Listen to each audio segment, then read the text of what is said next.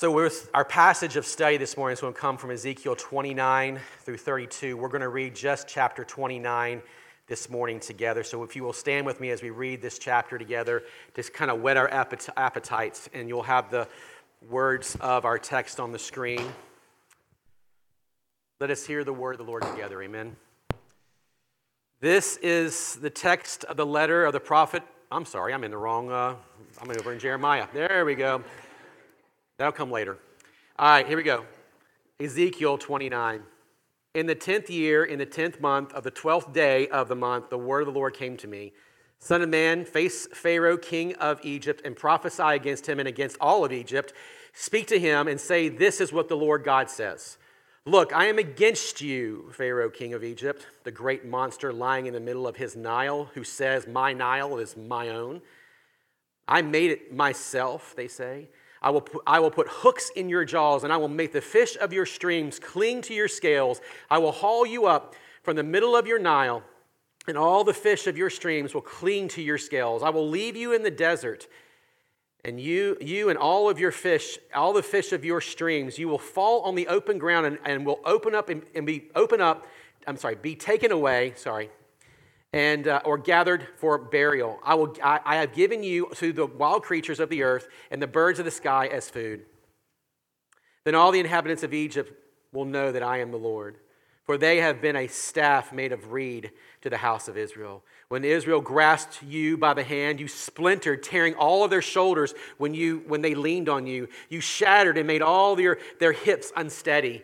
Therefore, this is what the Lord God says I am going to bring a sword against you and cut off both man and animal from you. The land of Egypt will be desolate, will be in desolate ruin. Then they will know that I am the Lord, because you because because you said the Nile is my own, I made it. Therefore, I am against you and your uh, against you and, and your Nile. I will turn the land of Egypt into ruins and desolate the waste like from Migdol to Syene as far as the border of Cush. No human foot will pass through it, and no animal foot, uh, no animal foot will pass through it. I will, it will be uninhabited, uninhabited for 40 years. I will make the land of Egypt a desolation among the desolate lands, and its cities will be a desolation among the ruined cities for 40 years. I will disperse the Egyptians among the nations and scatter them throughout the lands. For this is what the Lord God says At the end of 40 years, I will gather the Egyptians from the peoples where they are dispersed, and I will, I will restore the fortunes of Egypt and bring them back to the land of, of Pathros, in the land of their origin. There they will be a lowly kingdom Egypt will be the lowliest of kingdoms and will never again exalt itself over the nations. I will make them so small they cannot rule over the nations. It will never again be an object of trust for the house of Israel, drawing attention to their iniquity of turning to the Egyptians. Then they will know that I am the Lord God. In the 27th year, in the, 20, in the first month of the first day of the month, the word of the Lord came to me Son of man, King Nebuchadnezzar of Babylon made his army labor strenuously against Tyre. Every head was made bald and every shoulder chafed. But, the, but he and his army received no compensation from Tyre for the labor they expended against it. Therefore, this is what the Lord God says I am going to give the land of Egypt to King Nebuchadnezzar to, of Babylon, and I will carry off his, and he will carry off its wealth, seizing its spoil and taking its plunder. This will be his army's compensation. I have given him the land of Egypt as the pay he, he labored for, since they worked for me. This is the declaration of the Lord. And in that day I will cause a horn to sprout for the house of Israel, and I will enable you to speak out among them. Then they will know that I am the Lord God. This is the word of the Lord. You may be seated.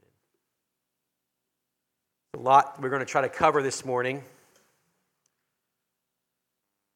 And I will do my best to be faithful to what is happening in this text and to help draw out of it the truths that will comfort our, us as his people even in this day.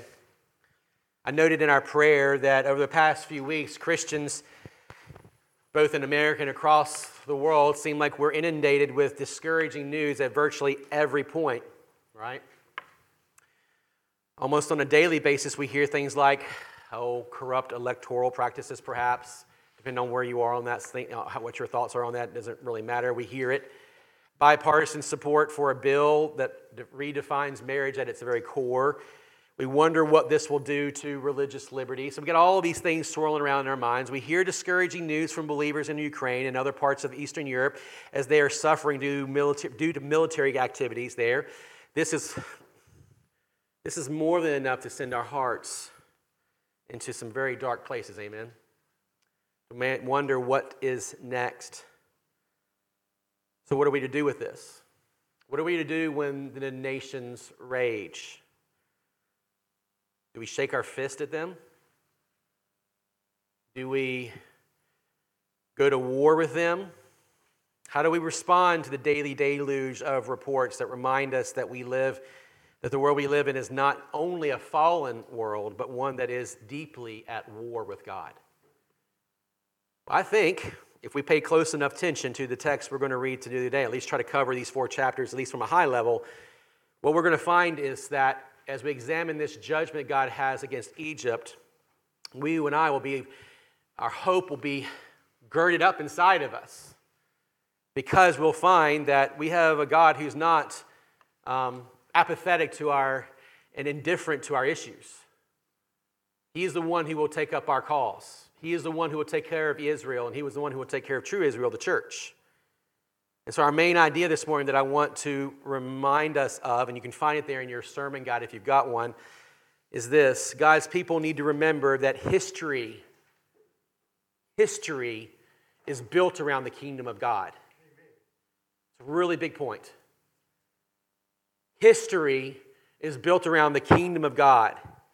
And even as nations rage, they are nothing more than instruments in God's hands, ensuring that the wrong will fail and right will prevail. This is our hope. This is where we stand. This is what we gird our hope in every day. And this is an abiding principle that runs throughout the scriptures, even into our new covenant moment, that we know that all of history is built around the kingdom of God. And that everything else, brothers and sisters, is an instrument, a mere instrument in God's plans to build, uh, to, to bring forth his own kingdom, to reveal his own kingdom and at the end, wrong will fail. Even if it looks like it's prevailing now, it will not. Right will prevail. So, if we look at this text, let me just give you kind of a summary of what's happening here. We are in this section in Ezekiel where God is judging the nations. And, and, and, our, and our brother last week came to us, Jim, and, and he talked about God's judgment against all these other nations, Tyre and, and, and Edom and all these others. And, uh, but then there's one section here that's really a, a extended section where God just deals with Egypt.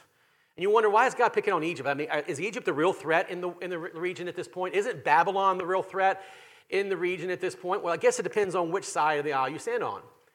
Because the way that we keep seeing things unfold in the scriptures is that Babylon is an instrument in God's hands for this very moment to judge things, judge his own people, but also to judge those other nations around. And one of the nations that was particularly an stench to God was Egypt. And namely, as we see in this text, and I'll just give you a little context here, Egypt was one of those nations that Israel kept turning to for hope and for help when the big baddies were coming in, right?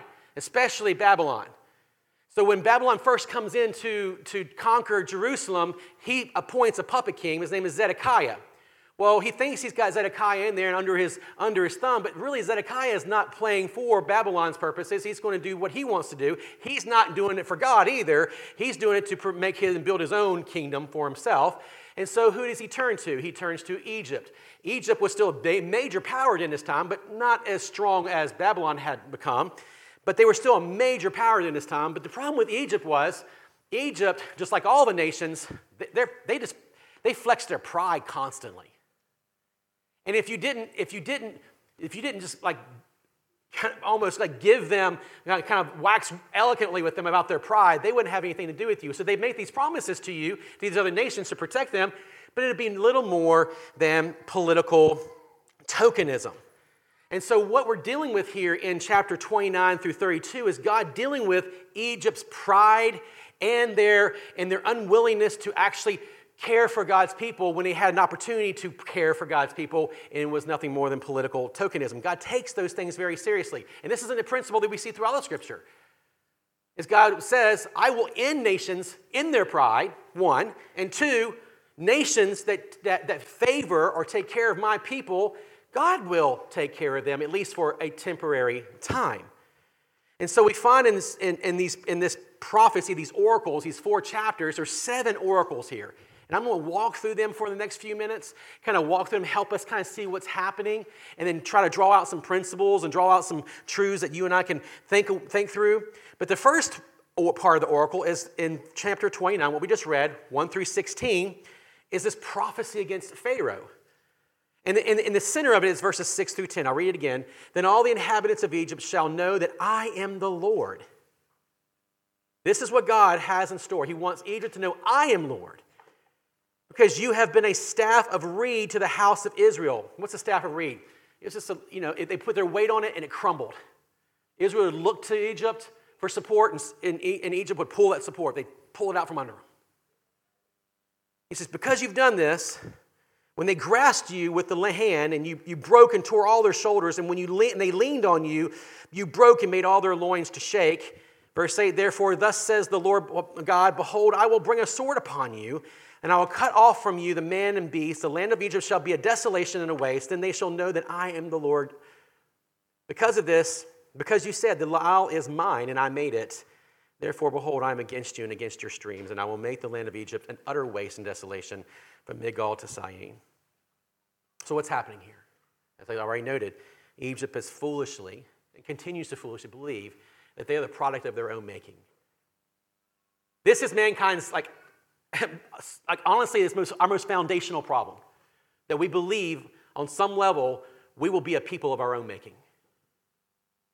And every nation has done it, has tried to do it including the nation that we live in today. We, we foolishly believe that we are people who can make ourselves ourselves.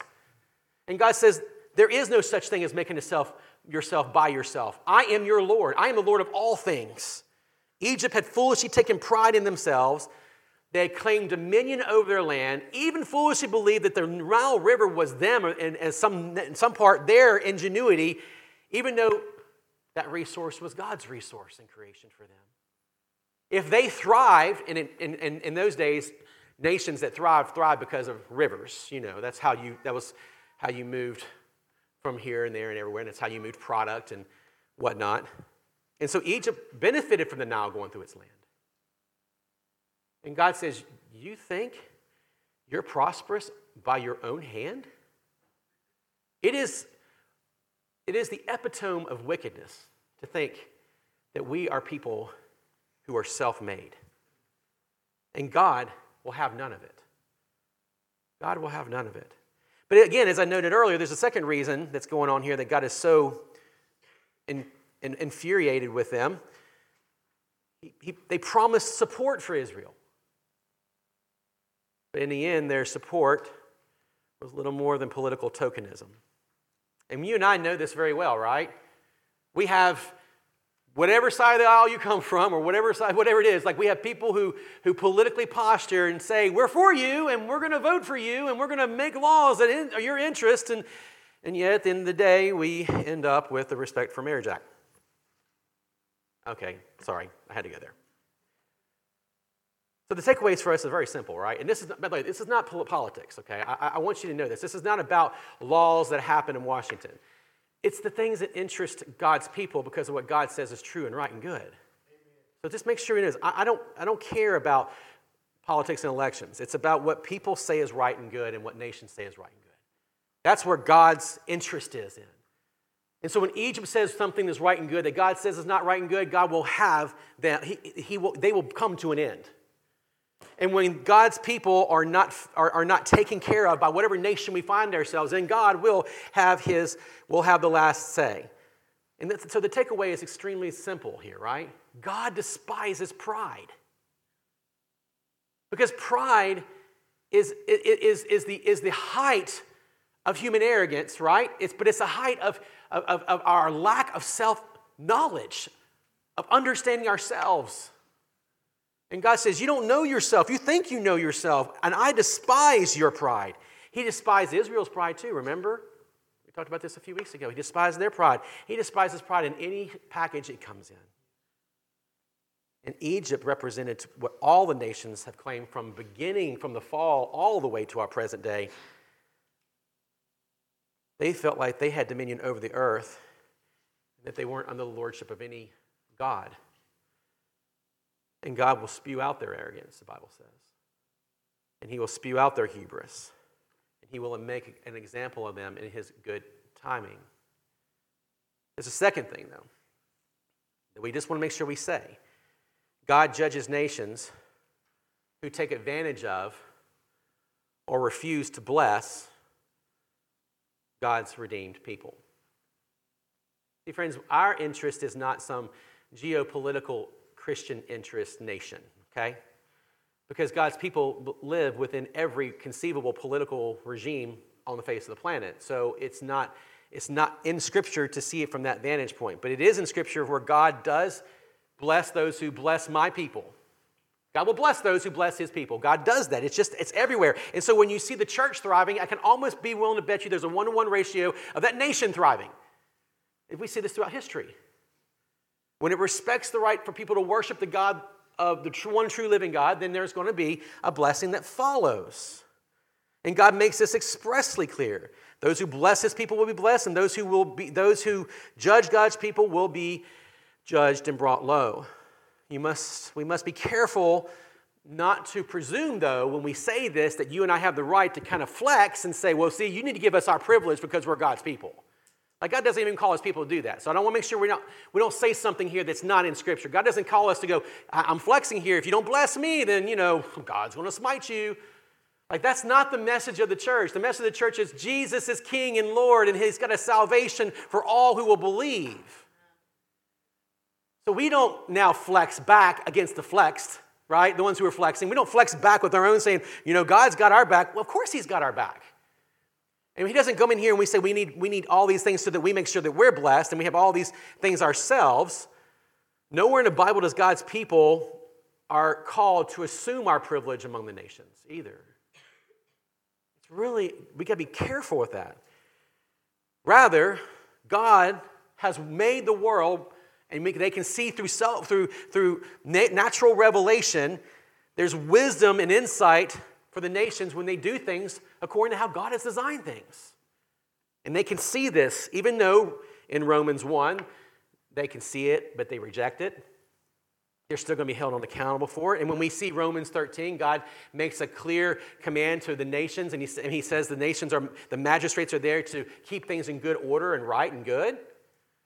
But you've got to remember, even as Paul writes those letters, who is he, who, who is, who's ruling the world?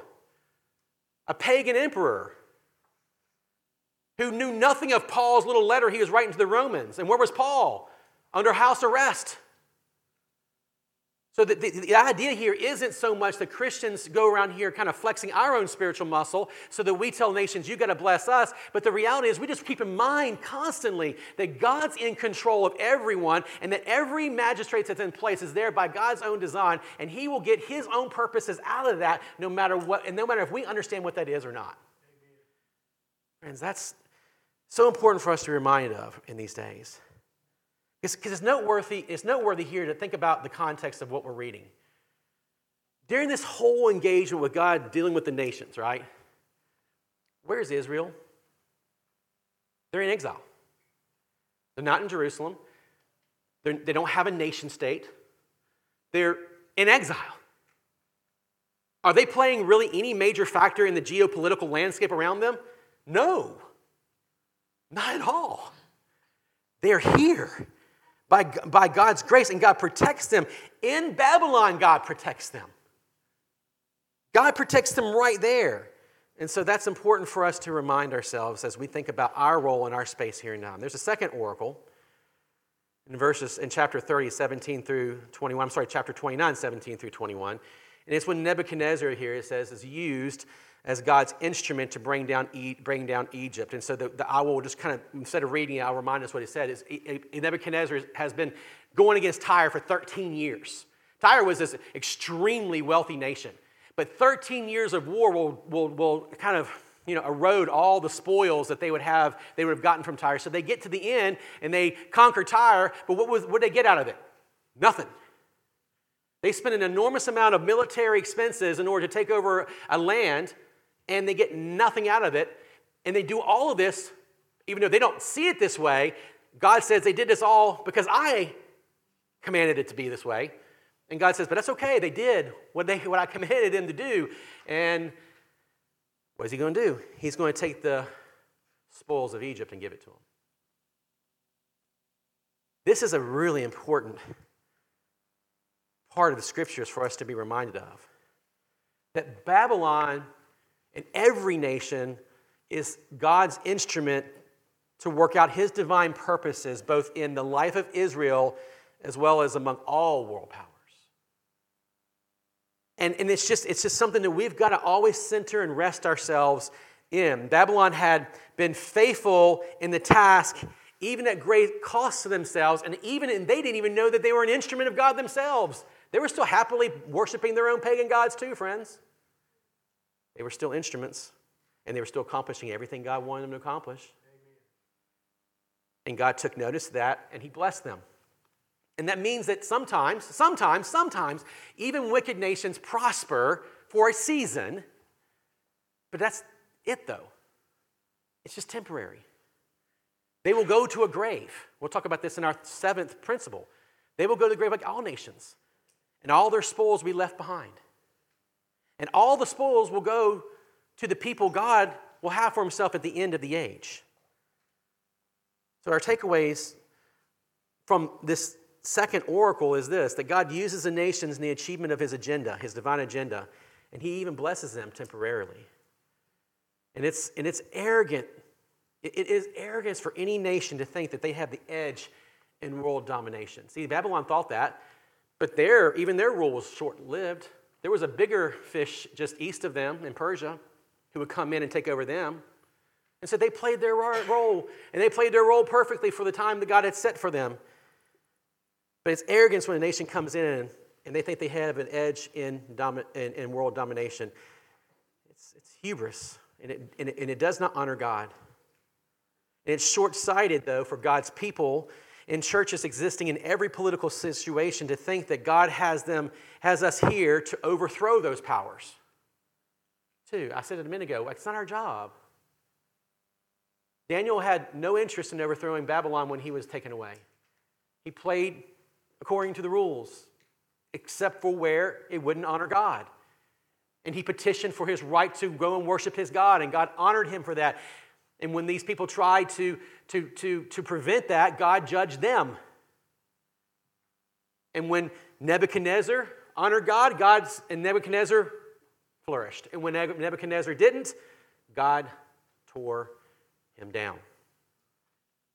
And entered Xerxes from Persia. They're just instruments. And so you and I have got to remember our place in all this. Um, I've heard some people reference verses like Romans 16 20, and they'll say, well, God's put the nations under our feet. You've probably heard a lot of this lately, right? Yes and no. That there's something that we don't quite see in this. In fact, I'll just go there just for a moment because I think it's, a point worth making here before we move on. Romans 16. I'll try to find it here quickly. I didn't have it marked in my Bible but we'll get there anyway. In verse 20, I'm actually going to back up to uh, verse 17. Here's Paul's words to the church Now I urge you, brothers and sisters, to watch out for those who create divisions and obstacles contrary to the teaching that you have learned. Avoid them because such people do not deserve our Lord Jesus, our Lord Christ, but their own appetites. They deceive the hearts of the unsuspecting with smooth talk and flattering words. Verse 19. The report of your obedience has reached everyone. Therefore, I rejoice over you, but I want you to be wise about what is good and yet innocent about what is evil. The God of peace will soon crush Satan under your feet. The grace of our Lord Jesus Christ will be with you. What is Paul saying there? He's not, he's not giving a command to go crush the nations under our feet. He's telling us the reality of what is going to transpire in Jesus Christ as the Lord of all, all things. And God's people sit tight, rest, trust in Jesus, keep being faithful witnesses in our moment, and God's got everything under control. This is simply a promise of God's people who suffer under pagan governments. Again, Paul wrote this in the light of the pagan king. He wrote this from house arrest in Rome. It's a reminder to us that many of us will rise up, um, many will rise up with smooth words in the church and distract us from the pure doctrine of the gospel because we're uncomfortable with our present circumstances. I'm uncomfortable in our present circumstances, friends, just like you are. But in that moment, I don't need new smooth talking to tell me about what my new mission is as God's people. Rather, I need to be reminded of the mission that has never changed from beginning of time to the end of time, which is God's got this. I'm his people. He's made a covenant with me as one of his people, and I can rest in that until Jesus returns. So important for us, guys. Because I don't know if you know this or not, but people are really wound tight these days. Don't need to be wound tight. Our theology isn't just a mere triumphalistic kind of cultural mission, it's a rest in Christ who has got it all. We don't take isolated verses like Romans 16 20 and construct some kind of new mission for the church. It's just not there. It's just not there. Third oracle Ezekiel 31 through 19, this is a lament for Egypt, and, and, it is telling us about the day of the Lord that has come upon them and, and will terrorize the nations. I'll just read a portion of it, verses 3 through 5, so that we can kind of keep our time near. You can read the rest on your own. But Ezekiel 30, verse 3 For the day is near, it says, the day of the Lord is near. It will be a day of clouds, a time of doom for the nations. A sword shall come upon Egypt, and anguish shall be in Cush, which is Ethiopia. And when the slain fall in Egypt, and her wealth is carried away, and her foundations are torn down, Cush and Put and Lud and all of Arabia and Libya and the people of the land that is in league shall fall with them by the sword. So Egypt and all of those who support what Egypt's about are going to fall. All of them on the day of the Lord. This word day of the Lord is an important thing because it runs throughout Scripture. It represents the day when God reveals everything. And the day of the Lord is kind of has is an already but not yet reality. We live in the day of the Lord now, but yet there was the day, the first of the Advent when Christ came, and there's going to be the second Advent when Christ returns. So there's a day of the Lord now, but there's a day of the Lord that is yet to come. And, and, and this, is what he's, this is what the scriptures keep reminding us. In fact, at the end of chapter 29, he says, In that day I will raise up a horn that will sprout in the house of Israel. Well, we've heard this somewhere before, haven't we? Doesn't Isaiah say about the horn that we rise up and he'll be our horn of salvation? This is what God is pointing to. He's pointing to Christ. He's pointing to Christ here. And he says, It's Christ who will put an end to these wicked nations. When Babylon first took over Jerusalem, again, I said it earlier, he, he had appointed Zedekiah as his king, and Zedekiah was playing his own game behind the scenes. And he turned to Egypt, and Egypt failed him miserably, and so miserably that Neb was like, okay, I was gentle with you the first go around when I came into Jerusalem. Now it's on. And when he comes in, he wipes out the entire city and destroys, and, and we haven't gotten there yet in this text, but he destroys the temple as well. And all of this was to point Israel back to one fundamental truth. And it's a truth that even the church needs to hang on to today. Egypt's not your hope. The nations aren't our hope. And when we lean on them, they're going to be like broken reeds and they will, will fall and crush under our weight. God says, no, you need, to, you, you need to lean on me. That's where, your, that's where your rest is. That's where your weight needs to be leaned on. That's what faith is. Faith is leaning, is trusting in God and in Christ. This is our hope. This is the takeaway. The day of the Lord will be as severe and swift for the nations. And so, why would we want to put our weight on the nations? If their end is swift and severe, why would we at all want to put our weight on the nations? And we shouldn't. And so, when we look at all the headlines, whatever they are, and we look at this kingdom over here, and we look at this political regime over here, and we look at this nation over here, and we say, oh, wow, this looks really bad. Like, we got this nation doing this, we got this nation doing that. I mean, this looks really bad, so we got to make sure that we're taking care of business here. And, like, look, there's a place for that, right? But that's not where our hope is. Our hope is not in political alliances, it's in God alone. So God speaking through Ezekiel is reminding them, he's reminding us that our hope is not Egypt, and that and on that day of the Lord, Egypt will end up in the same place that every other nation will end up in the course of time. In the graveyard. In the graveyard. The day of the Lord will be severe for the nations. I love Darrell Block's comment on this that I've we found very helpful in our sermon prep this past week. Those who stand in the way of God's plans render themselves enemies of God. Their judgment is. Their judgment is sure.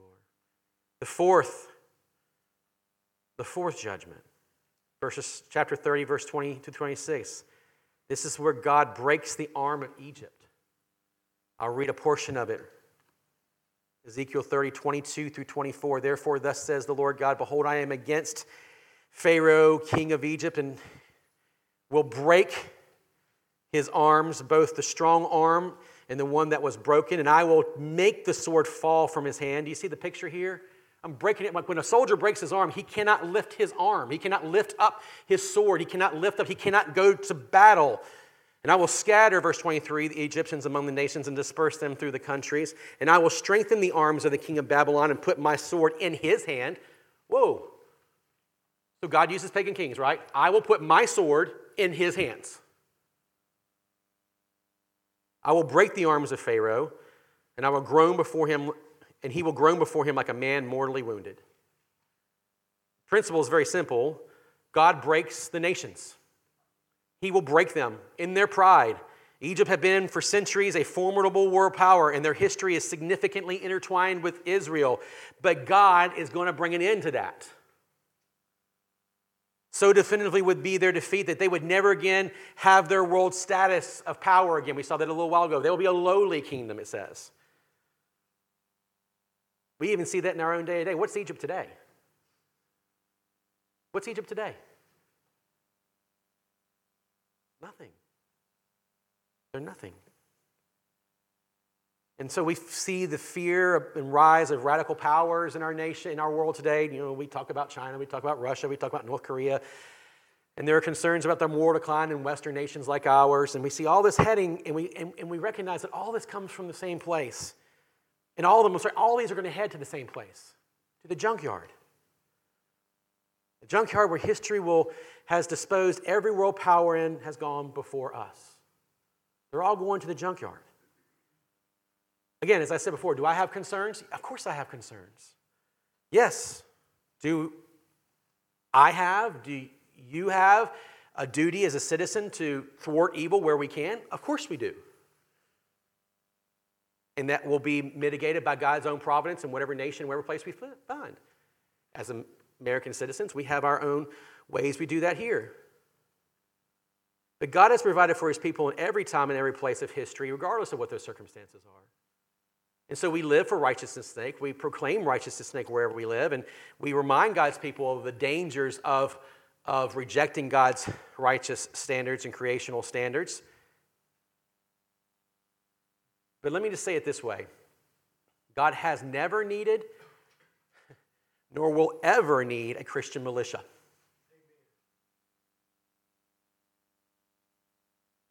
Again, where was Israel doing all this? They didn't have an army. Were they provided for? Yes, according to uh, Jeremiah 29, which I earnestly started reading earlier.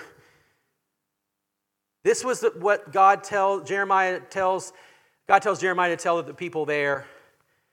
This is what the Lord of armies, the God of Israel, verse 4, says to all the exiles I deported from Jerusalem to Babylon. Who did it? God did it. Build houses, live in them, plant gardens, eat your produce, find wives for yourselves, and have sons and daughters. Find wives for your sons, and give, their, give your daughters to men in marriage, so that they may bear sons and daughters. And multiply there, do not decrease. Pursue the well being of the city I have deported you to. Pray to the Lord God on its behalf, for when it thrives, you will thrive. Jeremiah 29, 1 through 10, or 4 through 10. Now, why was Jeremiah saying this to them? Because there were other prophets, false prophets, who were saying the exact opposite. Don't, don't settle in there. Resist everything there. You're going to go back. We're going to reestablish the kingdom. It's all going to be good. And Jeremiah says, No. I've got you there for this season, 40 years, whatever, for now. But this is your season. And I intend for you to thrive there. I intend for you to be good citizens in Babylon. Where is that message today? Be good citizens. Own your home, take care of it, raise your children, educate them, make them be good citizens for the world. Uh, by the way, a little, a little, a little, a little data for you. If we continue to have children, things will change because the world is not having children anymore. The Christians have more children, so have more children, right? Young people, get, you know, get married, have kids. Let's do this. Get married young, it's okay. Your mom and dad will thank me for that later. All right? But no, I actually had a parent get mad at me one time uh, when I said that. They're like, no, don't you tell my daughter not to get married too young. You know, she has so much to accomplish. She don't need no man. Okay, well, God says get married and have kids. That's all right. Um, the, the, the point we're trying to make here is that wherever we find ourselves, right, wherever we find ourselves, it's God who's in control. God will bring an end, and God will be the one who does all that He's doing. And we are just to simply live out our existence. And Peter says it himself live peaceably with all. Preach the gospel, make disciples, live peaceably with all. Fifth oracle, the fall of Pharaoh, 31 through 116. Verse 2 and 3 says, Son of man, say to Pharaoh, king of Egypt, to all your multitude whom you whom are you like? He says, Whom are you like in greatness? In other words, he's asking a question of favor. Who are you like in greatness? Behold, Assyria was a great cedar, great tree in Lebanon. It had beautiful branches and the forest blade and a towering height, and its tops were among the clouds. And it gave shade to many people and great protection to lots of people in Assyria. Verse 10 through 12. Therefore, thus says the Lord God, because it towered high and it set its top among the, the clouds, and its heart was proud of its heights, I will give it. Give it into the hand of the mighty one of the foreign nations, and he shall surely deal with it with the, um, as its wickedness deserves. I have cast it out. Foreigners, the most ruthless of nations, have cut it down and left it on the mount and on the mountains and in all the valleys. Its branches have fallen, and its bow and, and bow, its bows have been broken, in all the ravines of the land and all the peoples of the earth have gone away from its shadow and left it. So, what is God doing here? He's, he's saying to Egypt, You know, I know of another great tree, and it provided well for all the nations, and it found great shade under it, but it was a wicked tree, and it got cut down. And so will you be cut down. So will you be cut down. God is reminding his people to through Ezekiel in this moment as he's prophesying that Israel's arrogance makes them look like a fruitful tree in which to find, tra- find shade. This is exactly what Israel did. They tried to look to Israel for shade. God compares them to the same shade in Israel, uh, in Assyria, excuse me, that had out flourishing for all those who sat under it. But ultimately, that tree was broken down. Our shade's not in Israel. I mean, I'm sorry, our shade is not in Egypt. It's not in Babylon. It's not in America. It's not in European nations. It's not in any other nation on earth. Our shade's not there. Our shade is in Christ. He's the wing and wind under which we, we, we, we, we soar. We find protection. The nations are nothing more, and here's a really big point. the nations are nothing more than fallen trees to be used as mulch in the landscape of God's kingdom. Think about that. Every great tree eventually gets cut down, and it will be used as mulch in the landscape of God's kingdom. Just let that sit on you for a moment. That's what we are. This is what happens. And then we go into the sixth and the seventh lament lament over Pharaoh. Here we find that the, if you know anything about Israel, you know that one of their primary gods was the crocodile right? It, it, and it represented their most feared God.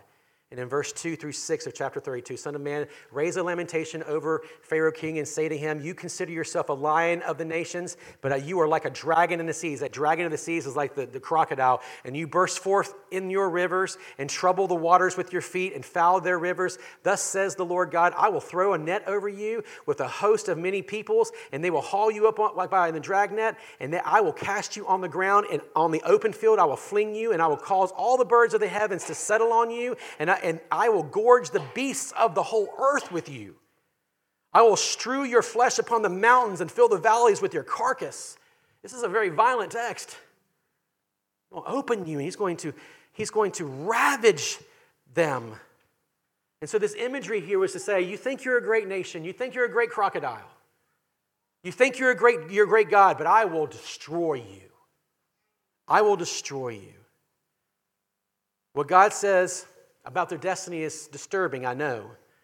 But we must remember that what we're pointing to is this final downfall of Egypt by the providential hands of God due to their unceasing pride.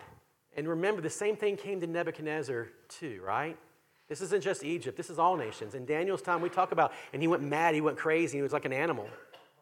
God was taking him and humbling him too. He broke him down and humiliated him in his hubris, and he, like he does all nations. Pride of the nations will be our downfall, will be their downfall. We just sit back and we rest and we trust God. I, I got a great quote from my friend Joe Stegall, Providence, pastor at Providence. And only a man from Pine Log, Georgia can say this, okay? It, so it just bears worth repeating. What Egypt thought was they were hot snot on a silver platter. But they ain't nothing but a cold booger on a paper plate. I told him, I said, I'm going to say that and I'm going to give you credit for it in case I get in trouble for it. But it's true, right? Every nation thinks they're this, but they're nothing more than, they're, they're, they're only as strong as the Lord allows them to be. What's happening? The nations have an ultimate destination, and it's hell. And that's that seventh and final oracle. Ezekiel 32, 2 through 6 paints the picture, picture of a slain of God slaying Egypt and laying them into the graveyard. And here's what's wonderful about this graveyard. I'll let you read it for yourself. But here's what it says Egypt is delivered to the sword, drag her away, and all of her multitudes. The mighty chiefs shall speak of them with their helpers out in the midst of Sheol. And they will come down, they will lie still, the uncircumcised slain by the sword. Now, the uncircumcised represent all the nations who are not in Christ, because they don't have that mark of covenant mark. They're slain by the sword. And here's what it says in verse 22 Assyria's there. Verse 24, Elam's there. Verse 26, verse 26 Meshech Tubal's there. 29, Edom's there. And on, Sidonians are there. And they're all labeled under the same rubric the uncircumcised slain by the sword. Every nation will share in the end the same graveyard. Every nation will do it. Now, I know I went long, but I do think it's important to kind of then try to sum up everything we've said here under two abiding principles that can hang with us even to this day. And some of it's going to be a little bit of a rep- repetition of what I said last, uh, over the last few minutes, but I think it's worth saying that these two abiding principles can help us. Number one, and I've said it already, history is built around the kingdom of God. Don't forget that. History is built around the kingdom of God. Derek Thomas, Scottish Presbyterian, pastor says this the key to understanding all of history is the kingdom of God. The key to understanding history is the kingdom of God. Remember, once again, the nations are nothing more than fallen trees to be mulched in the landscape of the kingdom of God. They're instruments in God's hands, and that's it.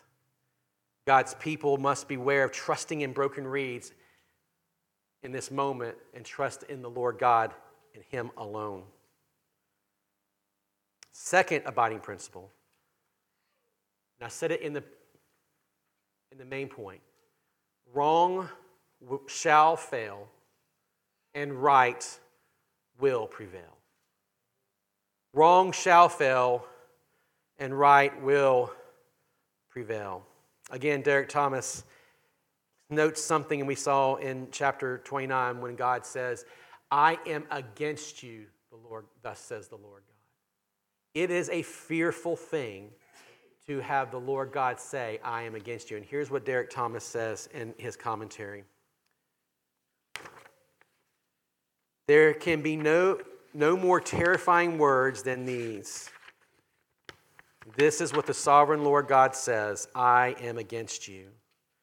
When the psalmist sought for the ultimate expression of his assurance, he put it in these terms God is for me, Psalm 56 9. Paul picked up those words and drew an obvious conclusion that we find in Romans 8. If God is for us, who can be against us? I am convinced that neither death nor life, neither angels nor demons, neither the present nor the future, nor any powers, neither height nor depth, nor anything else in all creation will be able to separate us from the love of God that is in Christ Jesus our Lord. This is the ultimate truth that we must remember. God is for us. And it is a dreadful thing for God to be against anyone. And so that should remind us the importance of evangelism. Amen. We do not want to see our unbelieving neighbors experience this. Preach the gospel to them. Show them the saving, uh, proclaim the saving message of Jesus to them wherever you go. It reminds us that we have a mission. That admission we find in, in Matthew 28. All authority in heaven has been given to me, Jesus says. Therefore, go and make disciples of all nations. By, by the way, as panta ethne, all peoples and people groups, not nation states teaching them to obey all that I have commanded you, and lo, I will be with you until the end of the age. Our task is simple it's word and sacrament. Preach the gospel, make disciples wherever we go. This is what we are called to do. We are to do it in season and out of season, no matter what circumstances we face. We also must be reminded in this that we have an identity in this present moment. And it's an identity we must embrace, and it's an uncomfortable identity we must uh, embrace. It's a pilgrim identity. We talked about it in Daniel, we talked about it in our study in 1 Peter, and we see it again here in, in Ezekiel. Pilgrims that, have a, that live in a land that's not our home. Our mission, preach the gospel, but we're gospel, we're gospel preaching pilgrims. How fitting is that thinking about Thanksgiving, huh? We're pilgrims. We're, we're, we're in a home. It's not our home.